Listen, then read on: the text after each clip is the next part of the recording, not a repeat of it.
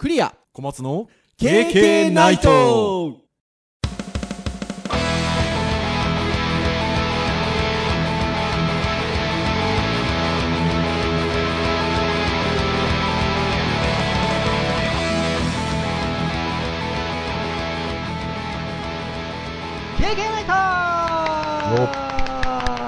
イエーイ！ということで、62回目の配信となります。はい、はいお届けをいたしますのはクリアと、小松です。はい、どうぞよろしくお願いいたします。はい、よろしくお願いしますと。いうことで、今日は結構編集会議が 長引きましたね。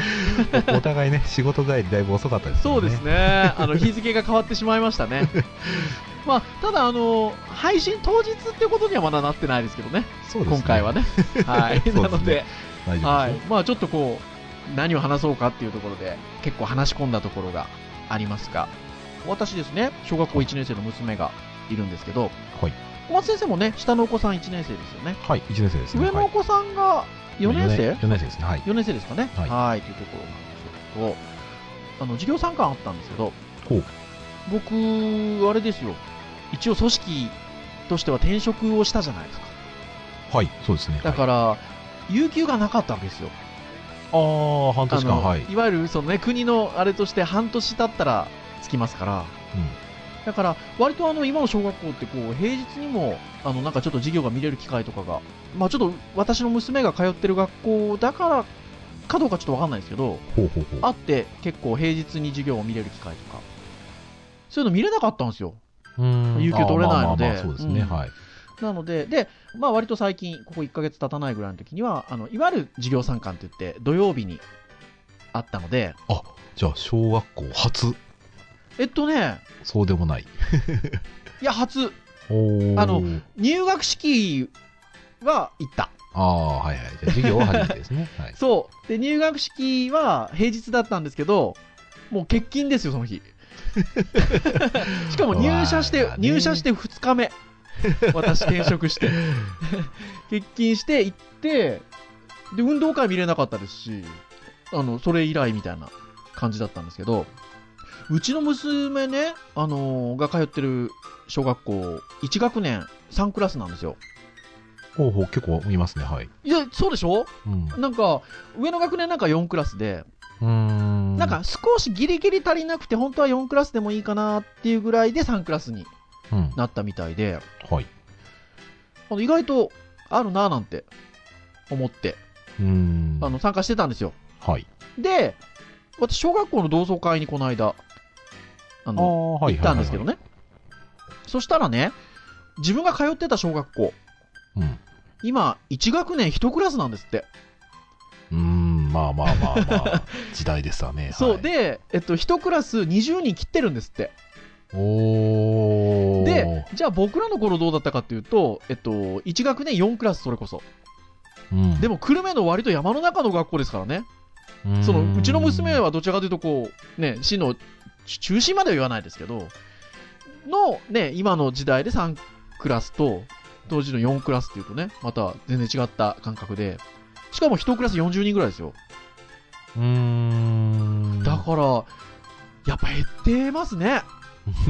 そう考えるとね。そうですね。うん。確かに僕はあれですよ。あの、小学校、僕、小学校時代は京都に4年間いたいて、それから東京2年間なんですけど、うん。京都にいた時は、一応ね、京都市、はい。京都市で僕、山科区っていうとこいたんですけど、はい。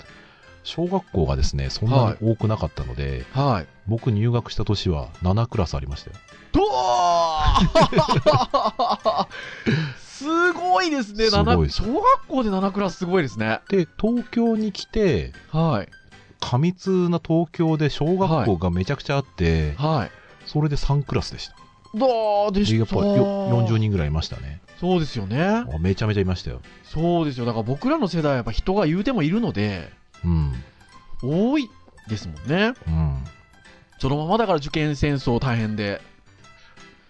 まあ、だから今す、やっぱ少ないんだなって、うん。ちょっと実感したんですけど、はい。またね、あの今日紹介するウェブサイトは、あの公式サイトでリンクなんか紹介しようと思ってるんですけど、はいえーパーソナル総合研究所というところが出してる、労働市場の未来推移っていうウェブページがありまして、はいえー2025年、このままいくと何万人足りなくなるのかみたいな、ちょっとこう、インフォグラフィックみたいな形でね紹介してくれてるページがあるんですよね。このページなかなか素敵ですね。いやー、すごく素敵なページなんですけれども、まあ、ある基準をもとに弾き出すと、2025年時点で583万人の人手が足りなくなると。なかなかの人のようですよね。ねまあ、あれ、これどういう、あのどういう基準でかっていうと、まあ、約10年後の2025年に向けて、経済成長率0.8%を維持するために、必要な就業者数の推推計と人口動向、えー人口動態から推計したギャップということで、うん。0.8%の経済成長率を維持し続けるというところでいくと、583万人の人手が足りなくなると。はい。いうところですね。まあ約、約10年後ってこのサイトには書いてあるんですけど、今年2016年ですから、2025年というともう9年後。ね、もうちょっとね で1月になったら2017年になりますからね。はーい。で、さらにさらに、さらにさらに、じゃあ、えっと、そのサイトに、2025年時点での産業別の授業、えー受給ギャップ。はい。何が、どの、どのジャンルが不足して、どのジャンルが、まあ、余剰するのかっていうところで言うと、まあ、ほとんどの業界で不足をしてくるんですけど、はい。まあ、圧倒的に人が不足するであろうと予測されているのが、マイナス482万人ということで、情報通信サービス業ということで。まあ、我々の ね。業種が圧倒的に人が足りないであろうと。うん。まあ、それに続くのが卸売小売業、そして農林水産業工業っていうのに続いてくるんですけど、まあ、逆にこう余剰を言っていいのかどうなのかあれなんですけど、製造業と政府サービス業。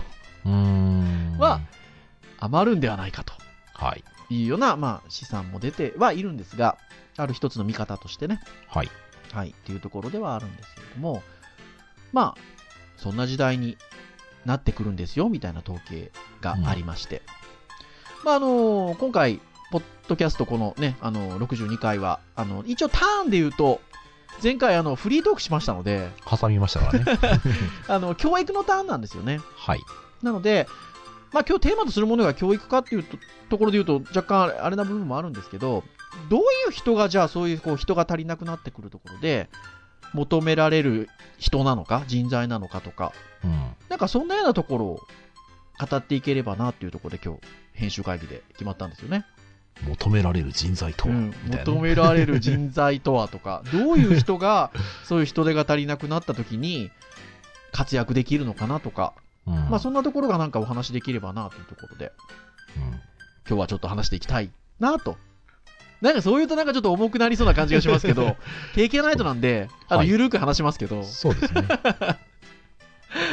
じゃあそういうようなところでちょっとお話をしていきたいんですが、はいま。あ今のあの紹介したちょっとウェブサイトの続きで言うと、はい。じゃあ人手不足の解消のために、どういう選択肢があるのかということで、4つの選択肢が上がってるんですよね。はい。最で、もうその4つの選択肢最初に言っちゃうと、えー1、えっと、働く女性を増やす。うん。2、働くシニアを増やす。うん3、えー日本で働く外国人を増やす。うん。4、生産性を向上するということで。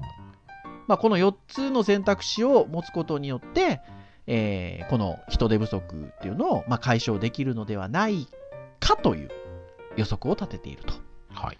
いうところなんですけど、まあ、ちょっとなんか、見ていけるところ見ていきたいなと思うんですけど、はい。先生、この働く女性を増やすっていうのはどうですか、はい。えー、そうですね。あの、すごくうんいいことだなと思います。うんで、一応この図でね、あるやつだと、そのスウェーデンと日本比べて、まあ、スウェーデン並みに引き上げっていうところで書かれているんですけど、うんまあう、ん割とここで当ててる選択肢の中で一番多い比率として考えられて、まあ、350万人が参加できるんじゃないかと。ないかっていうね、そのうん2025年までに、あのうまく持っていくと、まあ、ススウェーデンで実際にそういう数値があるところまで引き上げることができればということですけど、うんまあ、いわゆる30代以上の日本の女性の労働参加率っていうのが73.3%っていうことなんですかね。うん、そうでしょうね。ね、日本、括弧2 2025年っていう書き方がしてあるので、今のままでいくとそういう形になるのかなっていう予測でしょうか。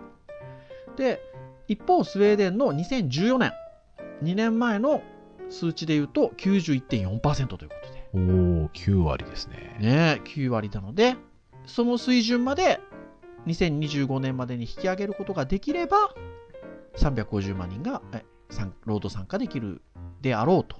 まあ実際にあの、その今の現状の日本のっていうところの図を見ると、やっぱり25歳から29歳ぐらいまでのところはぐーっと数値が上がってきてるんですけど、うん。そこから少し緩やかに下がって横ばいするような感じなんですよね。うーん。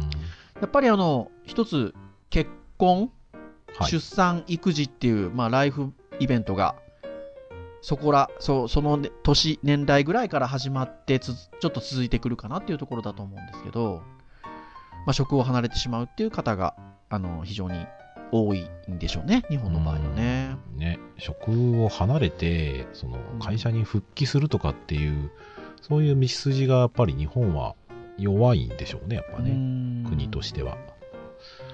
でもね、いわゆる ICT、IT とかっていうところが、もう昔に比べれば随分と一般化して使えるようになってきている中で、働き方の幅って広がってきてるじゃないですか。そうですね。んそういうところで言うと、十分持っていくことができるんではないかなっていうふうにはちょっと思うんですけどね。うーん、そうですね。まあ結局、この足りない部分でいう情報産業において、うん。まあ30代、40代の方。で、うん。しかもね、そのバリバリ働いてきて、うん。で、家の方のね、仕事で、まあう、ん。離れてしまうと。うん。で、まあそういった人たちは能力はもちろんあるわけなので、はいあとはそのインフラの部分で受け入れられる部分、働ける幅であったりとかね、まうん。あ、そういったものが整えば、十分ありはありだし、まあもちろんネガティブなところもね、あの、うん。あるはあるんでしょうけど、うん。まあ、子育てと両立しやすい環境をより一層整えていく必要がありそうですなんて今紹介しているウェブサイトには書いてあるんですけど、うん、まあ、本当にそうでいわゆるこう道具的なところ例えば遠隔でも仕事に参画できるような状況っていうのがそのインターネットを通して出てきてる部分であったりとかうん、するのであのそこをうまく活用していけばと思うんですけどなかなか難しい面で言うと人の面があって人の気持ちの面。うん、例えば例えば子育てをしてるどうしてるっていうと例えば就業時間が通常の8時間なんかっていうのはお仕事ができなくてうん、短時間の労働になってしまったりっていうようなことが例えばあったりですよ。うん、あのあの急にちょっとねお子さんが熱が出てとかっていうところで急に帰ってしまわないといけないみたいなところが例えばあったりとかうん、する中であのなかなかこうむ昔ながらのちょっと考え方をするとなんであの人は早く帰るんだみたいな人の気持ちの面ってあるじゃないですか。うん、でね。そこら辺をなんか解消するっていうのも結構ありますよね。そうですね。まあ結うん。局、それが起きてしまう前提があれば、うん。そう僕は言うものだと思うので、うん。まあその前提をなくすように本当はしないといけないんですよね。そう。だからこの間すごく面白い記事があってある男性の方が書いてたあれ記事ブログの記事かなんかが取り上げられてたのかな。あのその方は、えっと、上の立場でお仕事してたんですけどある時期に自分以外の社員が全員主婦っていう仕事場環境になったことがあったんですって。はい。でそうなった時に当然さっき言ったようなもう子供が例えば熱出したらちょっと帰らないといけないとかまあそうじゃなくてもちょっと早い時間に終わらないといけないとかってなってなるわけですよ当然自分以外にまあそうですね。でその時に今まさに小松先生がおっしゃった通りそれを前提として考えるっていうところがまず一つああるとうんうんそういった中でなんかどうしても日本の文化って遅くまで残ってたら頑張って仕事してるみたいな感じもあるじゃないですかはい。ところが、あの、まあ、主婦の人っていうのは実はそうじゃないと、マルチタスクができる人間であって、うん。これをするためにこっちをこう、今このだ状態でこれをやっていて、で、この待ってる時間ができるから、さらにここの時間をやってっていうところで、いろいろ考えて、同時進行的に。そして、ある程度、こう、見切りを持って、その仕事を進められるっていう能力に長けていると。うん。普段そういう主婦の生活っていうのは、そういう、そもそもそういうものなんで。そその人が書いてたんですよ、記事で。はい。そうすると、どうなってくるかっていうと、どんどんどんどん、その、主婦の人しかいないって環境になった時に、その効率化が、職場の効率化が進んでいくんですって。うんと、何が起こったかっていうと、一番のボトルネックが最終的に自分になったんですって。あ。その、じょ周りの女性の人たちが効率よく過ご仕事を進めていく中で、その今まで通りの仕事の仕方っていうのに慣れていた自分が一番ボトルネックになってしまって、自分が頑張っていかないといけない状況が生まれたんですって。なんかそういうことってやっぱあると思うんですよね。あの、まあ主婦の方が持っている、例えば普段の習慣から持っているそういったこう、進行管理のうまさであったりとか、っていうところをちゃんと仕組みとしてうまく活用すれば、女性が働けるうん。場面あのっていうのはもっと増やしていくことが当然できるのかなっていうふうに思ってましてうん。それはなんかその道具が整ってきたっていうこともさることながら何かこうもうちょっとこうそのなんていうのかなこれまでの考え方とは違うちゃんと視点が持ててあの仕組み作りができればやっぱり女性のこの労働参加っていうのは非常にあの大きな部分では確かにあるのかなっていうふうにうん。思いますね。そうですね。うーんまあなんでね、職場がその現状の状態をまんま持ってこようと思ったら、まあ無理だって話にはきっとなるでしょうし、うんまあ今までとは違う形にせざるを得ないとは思うんですけど、うん多分ね、僕ね、その記事ね、多分僕も多分読んでるんですよね。ほうほうほう。うんあれですよね、最終的に、うんあの、本人の残業時間が結局なくなってしまったっていう話。もうその通りです。そうなんです。残業時間がなくなったんですよ。まさにその通りなんですけど。で、2番目に働くシニアを増やすってあるんですけど、はい。まあ2025年ですと、僕ら、いわゆるこう、60歳以上のシニアには、まだちょっとかろうじてなってないんですけど、うんまだ手前ですね。ね、はい50代ではありますが、えっと、2025年はっていうところではありますが、まあまあまあ、もうどちらかというとね、大ベテランの域に入ってくるぐらいの年になってきてますが、はい。当然ね、先ほど枕のお話でお話した通り、あの若い層は単純に人数的に減ってきてますから、そうですね。うんね、あのーで、あのーまだまだね、まあ、いわゆる昔でいう60とかっていうところで、じゃあ仕事ができないような状況になるかっていうと、ね、まあ、あの僕らの上の世代もそうですけども、非常に体力もありますし、うん。ね、お仕事もしていけるような状況っていうのがありますので、まあね、そういった人たちが生き生きとお仕事ができるような状況っていうのが続けばね、そうですね。すごくね、あのー力にはなるとは思うんですけどね。まあ、この辺もね、多分、あの、会社の組織の、うん。まあ一応高齢化っていうところもあると思うので、はい。ね、結局僕らの業界なんかでね、ちょっと話すると、うん。僕らの業界、やっぱり働き始めの時って平均年齢圧倒的にやっぱ若いんですよね。そうですね。そう。だから僕なんか今入ってる会社の、うん。えー IT なんとか憲法、健康保険組合は、はい。若い人が多いだけにはい。保険料安いんですよ。ななるほど。ほうほうまあもちろんそこであの健康に皆さんしないと高くなっちゃうので、うん。あの健康診断とかでね、あの指導とかあったりはしますけど、はい。で、つやっぱりふと考えたときに、やっぱりその、我々の世代がそのまんま、そのまんまシフトガンと、まあそのまんまじゃない,、ないんですけどね、それと働き方とかライフスタイルが変わっていきながらも、我々上がいなかった世代が上になっていくっていうことで、うん。働く人のこう、なんだろうな、あの、年齢層のね、バランスというか、変わってくると思うんですよね。だ特にだから僕らもそうだけど若い人もおあのその人たちが上になってくるときには、うん。今度は上が減ってあ上の大きい人がガツッと減ったと思ったら下は少子化だっていううん拍車がかかってる時代なのでもっと大変な気もするんですようね。ん。でまあそれでやりやすい部分もあるだろうし今かえって逆にうん。年齢が高い人が増えていくっていうところもあるので なのでまあとは言っても人手不足の部分はあると思うので参加をしたことできっと増えることはね期待していいとは思うんですよねで特にその、パソコンはちょっと微妙かもしれないですけどはい。す少なくともまあスマートフォンとか情報端末を触ってる世代は圧倒的に今よりも増えるはずなので、そうですね。前知識としては期待する部分はあっていい気がするんですけどうね。ん先ほども言った通り、僕らは2025年っていうのは、まあ、この数字でいうシニアっていうところ、60代以上っていうところにはまだちょっとかろうじて入ってはいないんですけど、まあ、とはいえ、とはいえですよ。まあ、もうシニアっていう、あの、言い方をされてもっていう年ぐらいになってきてるじゃないですか、2020。まあまあまあまあ、そうですね。どうです？僕ら、戦力に慣れてると思います？うーん。そうですね。戦力に慣れているか。うんまあ、戦力にと必要とされるようにはなりたいですけどね。そうですよ。ね。うんまあ僕らさ、まあね、さこれもさっき言いましたけど、ベビーブーム、第二次ベビーブーム世代で、人はいるじゃないですか、人数は。いますね僕。らの世代は。うん。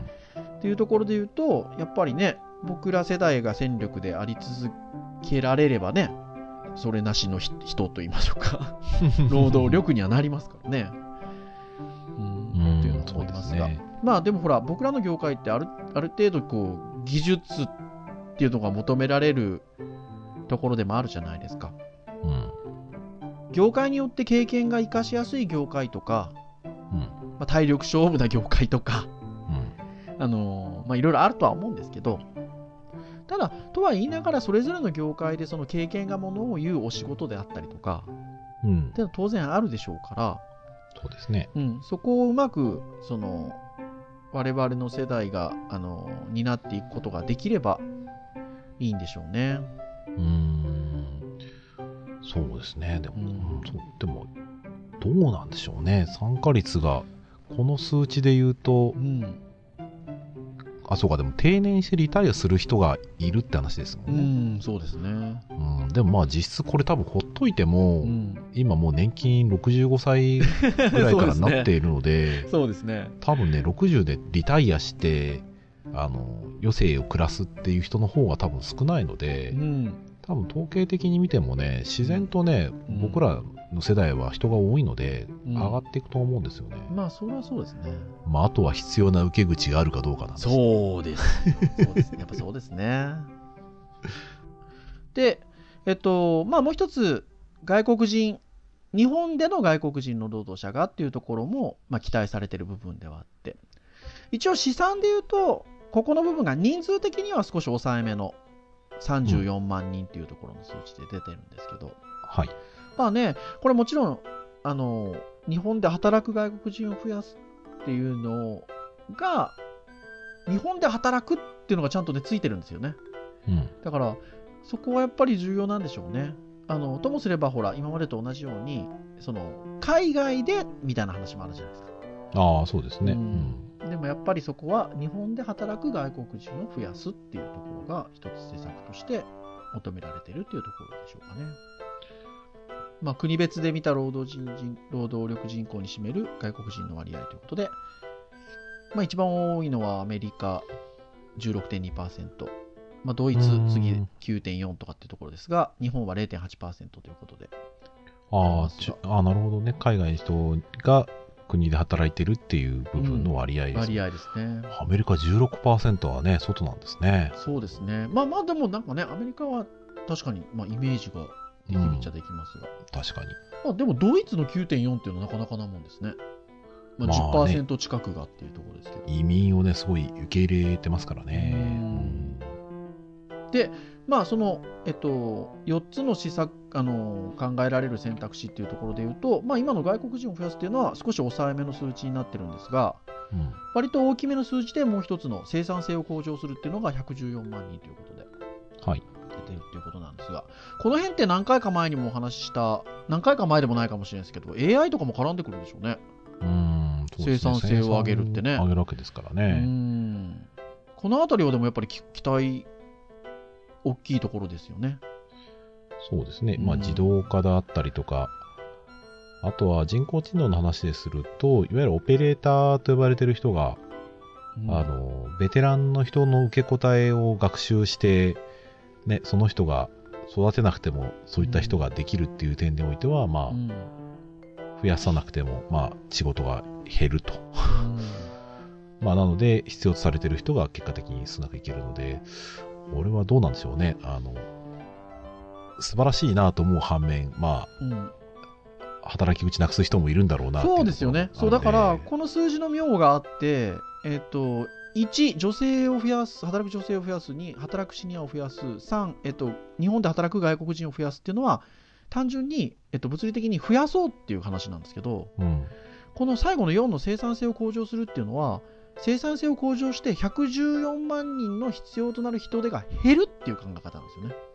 うん、まあ、ね減らすことによって人材不足をそこで解消しようっていう。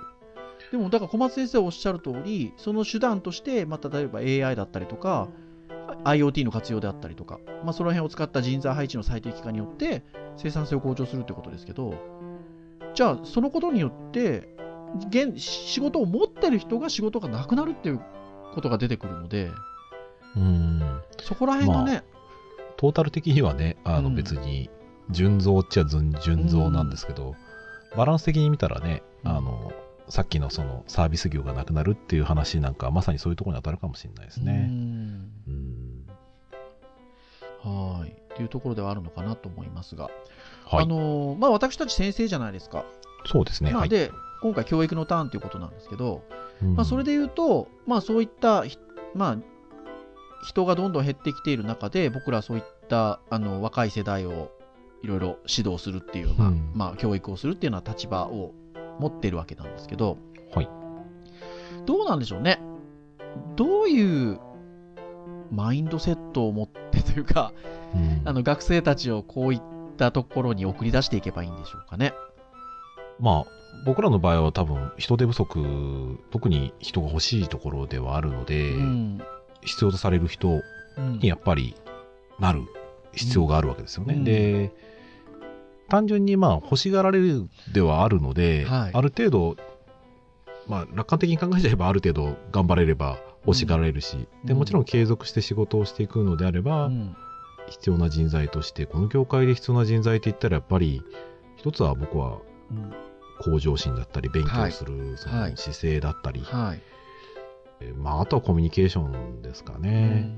実際にまあコミュニケーションって言ってもまあその話し上手っていうよりかは仕事の意図をちゃんと読み取れるかであったりとかね、うんうん、その仕事を持ってその意図をちゃんと伝えられるかどうかであったりとか、うんえー成果物とその、まあ、これは仕事何でもそうなのかもしれないですけど、はい成果物ととのをあ間に置いて人と人とのコミュニケーションを円滑にできる人が僕は望まれると思っているので、はい。で、まあ学生時代はそういう意味だと、まあ、まずそういうコミュニケーションをするための、まずツールというか、まあはい。そういったものをいくつか持ってもらった上で、はい。そこが本質ではなく、結局それをツールとして、じゃあはい自分がどう使うかっていうのを、うん学生時代のうちにね、考えられると、まあいいんじゃないかなと思いますけどねうん。そうですね。先日僕、福岡でデジタルカンナ好きっていう、まあ大きなマーケティングの中心とした、まあ、クリエイティブも含めて、あの大きなカンファレンスというか、にちょっとモデレーターとして登壇させていただいたんですけど、その時に、えっと、そういったカンファレンスにも限らず、かかあの関わらず、一番最終セッションに、それこそ求められる人材とはどういう 人材なのかみたいな ところでお話をしたんですよ。はい。今日あのね、今日の冒頭にあの、どういう人が求められるんでしょうねっていうところから今日スタートしてますけど、はい。それで言うとその場でね、あの、話が上がったのは同世代だったので、はい。4人で登壇したんですけど、どういう人が求められるんでしょうねって話もしたんですけど、はい。僕らの上の世代まあ、うん行動経済成長期で、はいあ。のどういう人材が求められてたかって、いい人材って、めっちゃ頑張る人、はい。あとはい。はい。はい。会社にとことん尽くす人、ああ、はい。はい。で、まあ、我が道を行ける人材、うんそれでいて。っていうのが、なんかやっぱり求められてたのかなと思うんですよね。うん。でも、やっぱ僕たちじゃ社会人になった時の良いいい人材ってどうだったかっていうと、あのまだほら、バブルの残りがみたいなのがあったんで、ありましたあと、ね。その上の世代の残りがみたいなのがあったんで、は いありますね。まあなんかはいささっき言ったような話もありつつ、あとは、なんか新しい技術とか、うん感性とかをなんか持った習得感性を習得できる人材だったりとかささっきお話上の世代があったものも持ちつつそこになんか新しい技術とか感性を習得できる人だったりとか、あの何か尖ったものをこう持ってる人材とかっていうのが、なんか僕らがちょうど社会に出るぐらいの時ってさらに求められてきたきたのかななんて話をしてて、うん。じゃあ、さらに今度今っていう、この今の時代の良い人材ってなんだろうっていうと、実はさっき小松先生が言ったようなことだったんですよ。セッションの場でも出てきたのが。なんかインプットしたことを、えー思考したことを共有できる人とか、うん。互いに。うん。うんあとは、まあ、ダイバーシティな環境を理解して共通点を見出して思考できる人とか、うん。あとは集団で結果を残すことが考えられる人とか、うん。なんか割とそういうところに移ってきてるのかもしれないね、良い人材はっていう話だったんですけど、うん。ね、さっき小松先生がおっしゃってたようなことも割とそれに近しかったのかなと思うんですが、やっぱりなんかね、今の若い子たちっていうのはそういうところが求められてきてるのかなっていうふうな気はしますよね。うん、なんかその、なんね、高度経済成長みたいにもうガリガリの勢いがあって、終身雇用じゃないですけど、がむしゃらに働けば家も持ててっていう時代ではないじゃないですか。そうですね。まあ、正直ね。なので、うまあ、あの、ちょっとやっぱ変わってきてますよね。その、時代が求めるいい人材っていうのも。まあ、どう、どうね、学生たちをそこで、そうなるべくするためにはどうすればいいかっていう部分をね、僕らまあ日々考えなきゃいけないんだなってところではありますね。うん。企業が、その仕事の場が求めてるものっていうのも、まあいろいろあるじゃないですか。うん。あの、技術的なことを求めてるっていうこともあれば、はい。その、その職場だったりとか、組織の風土、文化に合うのかっていうところを、例えば、新しくジョインしてくる人材に求めてるのかっていうところも、その会社のあり方によって変わってくると思うので、うん。うん。割とこう、ベンチャーでイケイケで、それこそ、なんていうかな、さっきほら、日本全体がイケイケの時代が高度経済成長期だとすれば、会社によってベンチャーの企業っていうのはやっぱ勢いがあったりとかっていうところもあれば、まあ、ウェブの業界も言うても20年ぐらいになってきてるので、はい。割とこう成熟期に入ってる会社もあって、うん。それで言うと、イケイケなところっていうのはやっぱり、スキルを求めるというか、うん。より技術の高い人をたくさん人として採用してっていうところもあれば、成熟しているところっていうのは、どちらかというと、そこの自分のところの会社が、えーそれまで培ってきた企業風土であったり文化であったりとか、そういったようなものに合うであろうなっていう、どちらかというと人を見るうん。採用っていうところもしていくでしょうし、うん。なんか学生も人を求めてるき企業であったり組織っていうのはいろんな見方があるんだよっていうような広い心持ちを持って例えば就職活動するならするでした方がまたいいかもしれないですよね。ああ、そうですね。それはそうだと思います。僕なんかもね、最初会社をこう研究するのって、うん、何が違うんだろうっていうのはね、割と悩みましたね。ねうんで、そうね、御社のこう、なんとかに従ってみたいなマニュアルを読んで、大失敗をしてきましたけど、うん。うん、でもまあ結局まずその会社のことを知る。で、多分ねさっきねクリア先生おっしゃったような、はい。文化。まあ僕は多分カルチャーって言い方の方がまあしっくりくるうんカルチャーね。うんカルチャーうんね。あの多分カルチャーを知るっていうだけで多分会社は本当にそれぞれうん個性というかうん。あのそこにいる人たちうん。そのカルチャーの集合体というかその人人が形成するものだと思うので、うん。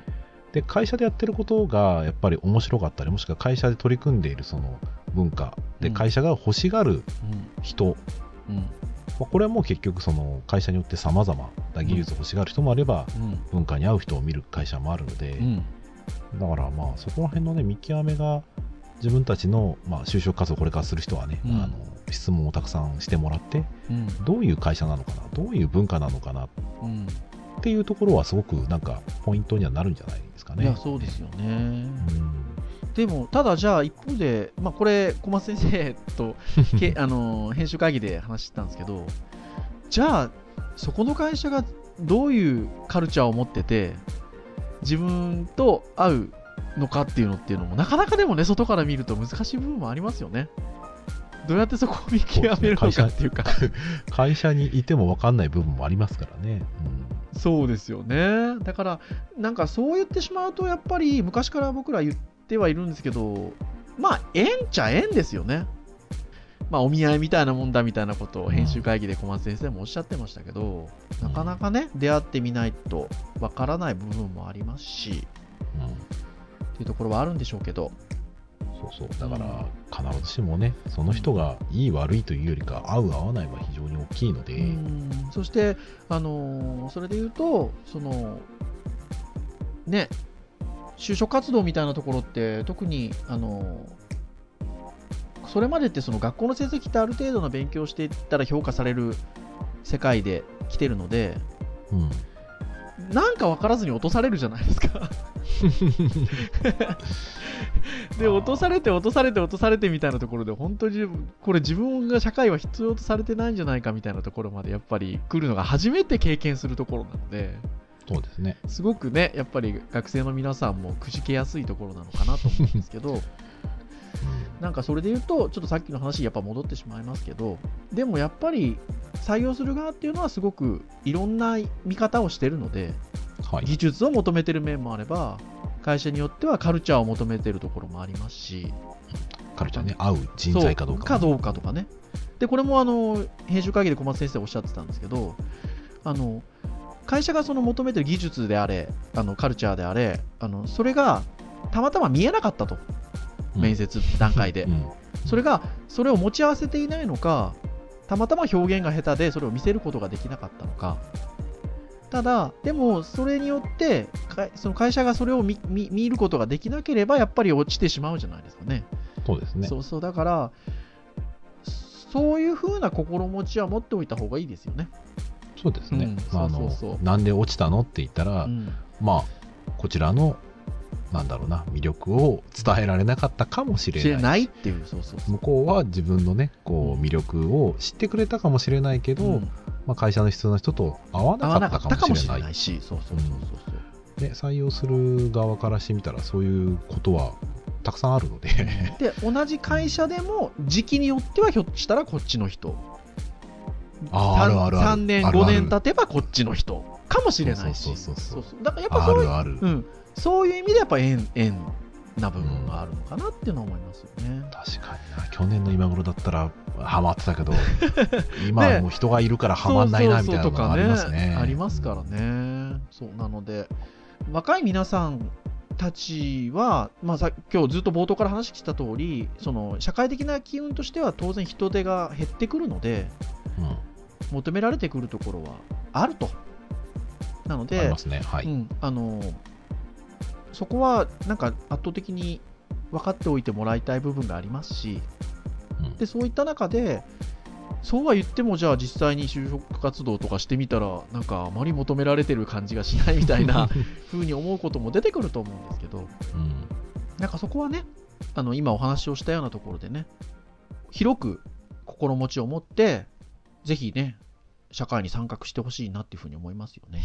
うんで、今日ボードから紹介してきたウェブサイトのまとめみたいなところに、ちょっと、まあいい文章があるなっていうふうに思ったんですけど、まあ、あの今回は経済成長や人口の増減が過去のトレンドのまま継続した場合を想定して、まあ、ある基準をもとに、まあ、さっきね、経済成長0.8%を持続するっていうのありましたけど、まあ、2025年に必要な就業者数をまあ推計したと。